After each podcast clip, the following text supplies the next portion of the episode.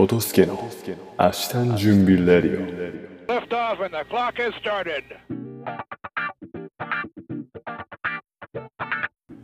2023年5月6日。皆様いかがお過ごしでしょうか？トトスケです。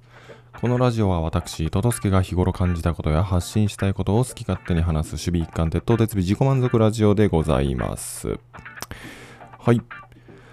えー、本日は土曜日ですね。えー、っと火曜日からですね娘がまた38度ぐらいの熱が続いてましてでまあ1日2日で治るかなと思ったらまた3日えー、っとか水木で昨日金曜日か。で金曜3日目に突入してちょっともうまたかとどうしたもんかで病院に行くんですけどね毎回なんか扁桃炎だったかな毎回同じような症状で済まされるんですよ。で、妻いまく、なんかこっちの台湾のあの病院はあんまり詳しくね、あの見てくれないって言われてましたね。まあ日本の病院が見すぎなのかもしれないですけど、まあ親の身としてはね、まあ、ちゃんと調べてもらって原因を、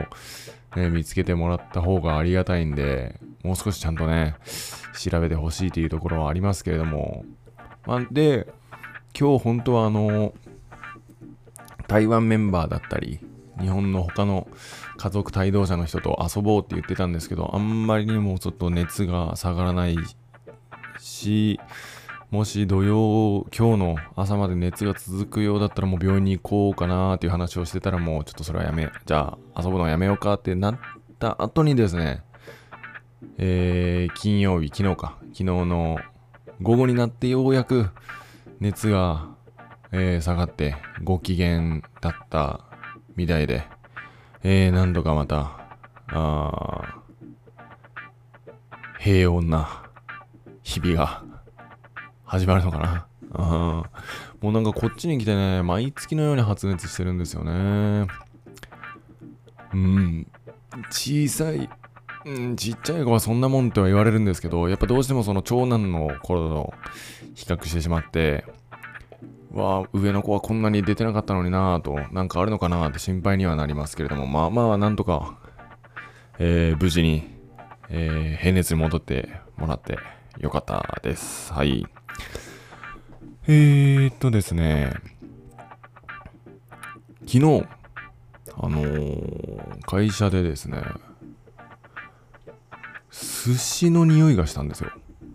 あの、あなんて言ったらいいかな。寿司、寿司屋の匂いがした。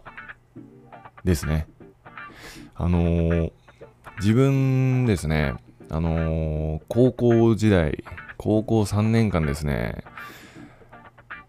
高校3年間の青春はね、すべてあの、寿司屋のバイトに捧げてきたと言っても過言じゃないぐらいね、寿司屋で、めちゃくちゃ働いてました。うん。あのー、で、その時にまあ、言ったら寿司屋の匂いっていうのがあるんですよ。で、その、まず高校卒業してからもね、大学とか、その、社会人になっても寿司屋に行くんですけどね、お寿司屋さんの匂い、ああ、美味しそうな寿司の匂いはあるんですけどね、寿司屋の匂いっていうのはなかなかないんですよ。その裏側、キッチン側の匂いってね、あんまり感じたことなくて。で、なぜかね、昨日、あの、会社の、しかもあの、食堂でもない、なんでもない、ただの廊下でね、ふとね、こう、寿司屋の匂いがパッとね、来て、なんかすごいこう、記憶がフラッシュバックしたんですよね。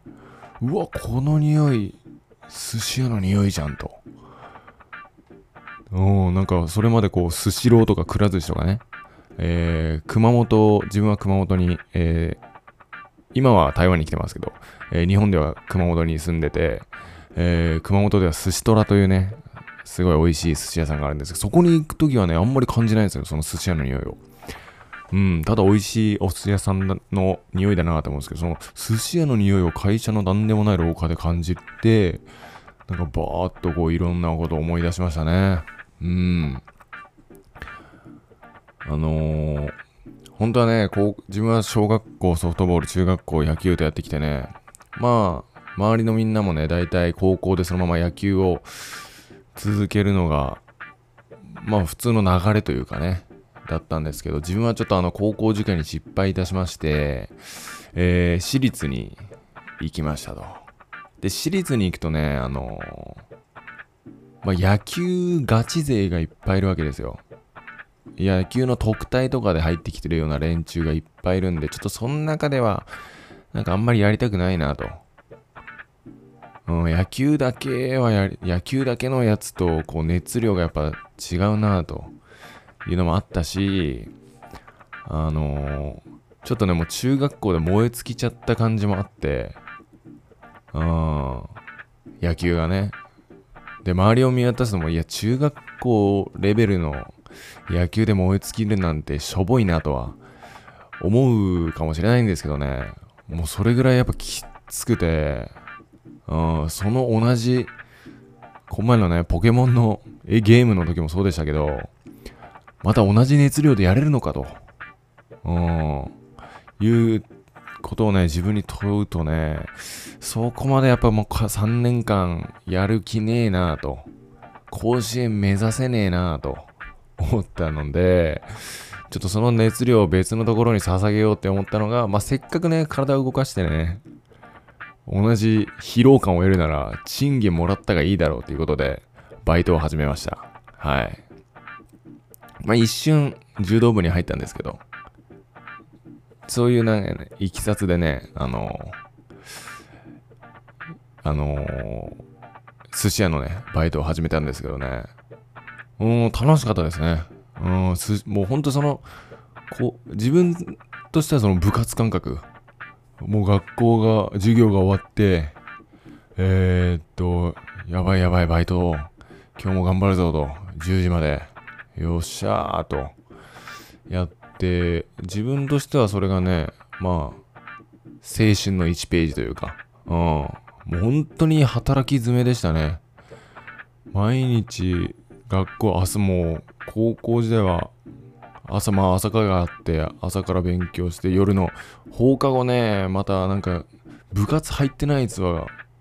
その、帰宅部はね、へ、あの、部屋に残って自習しろみたいな、理不尽な制度があったわけですよ。うん。で、それまで、それでギリギリまで勉強させられて、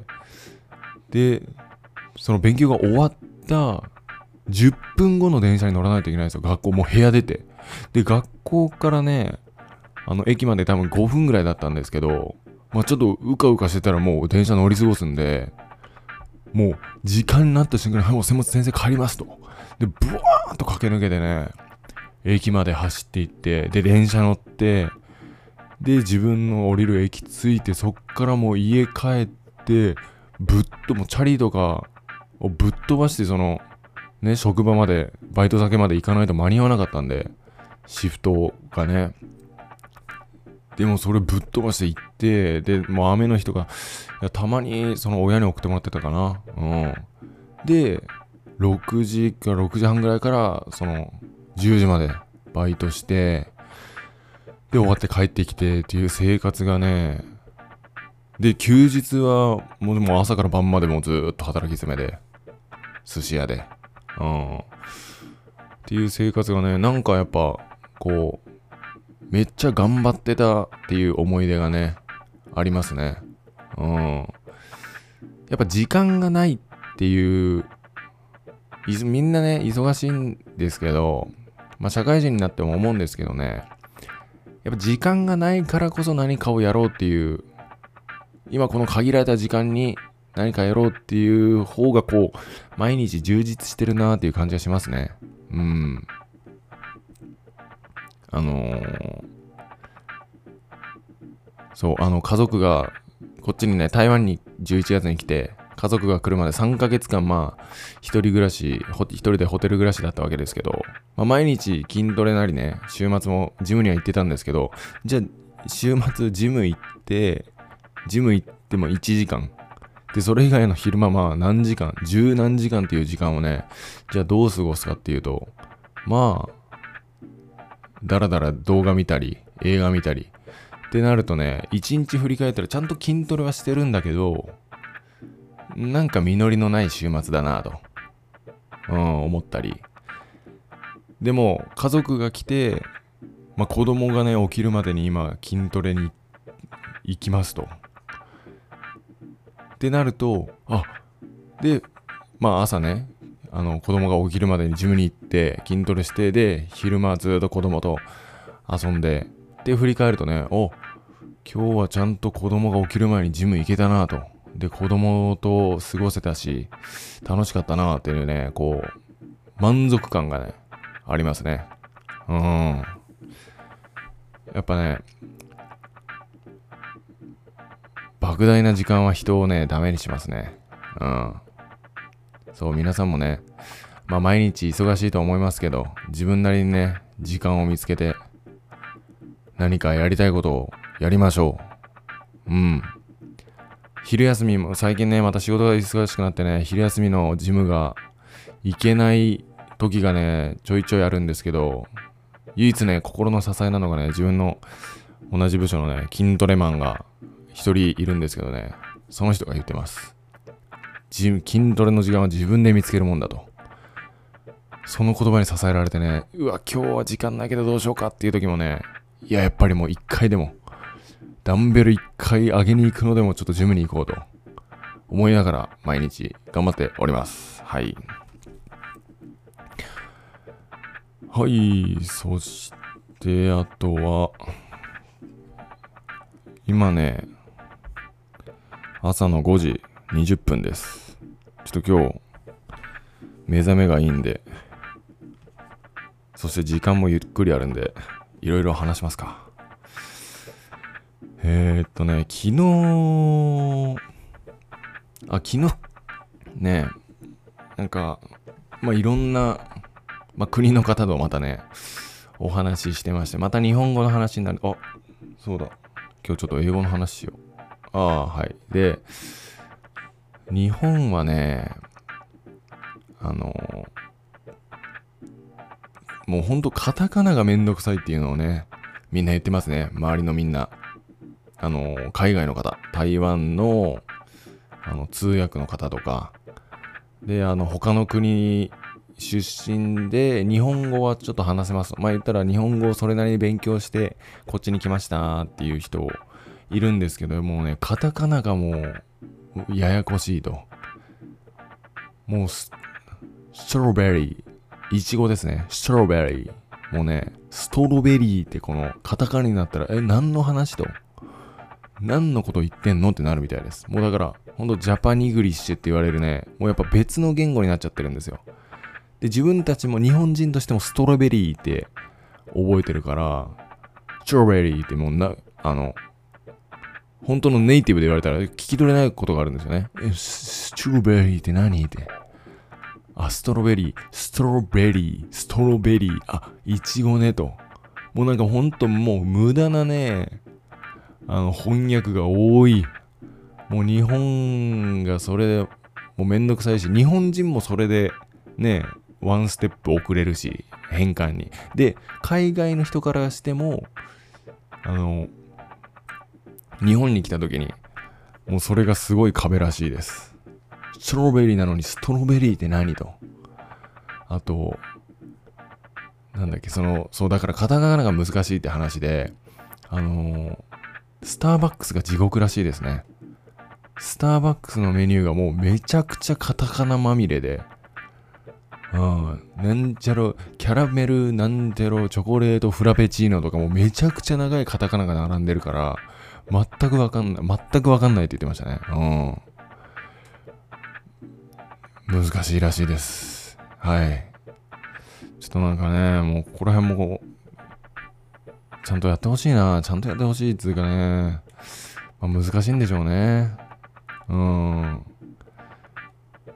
なんか、日本語もできるし、英語もできる新人の子にね、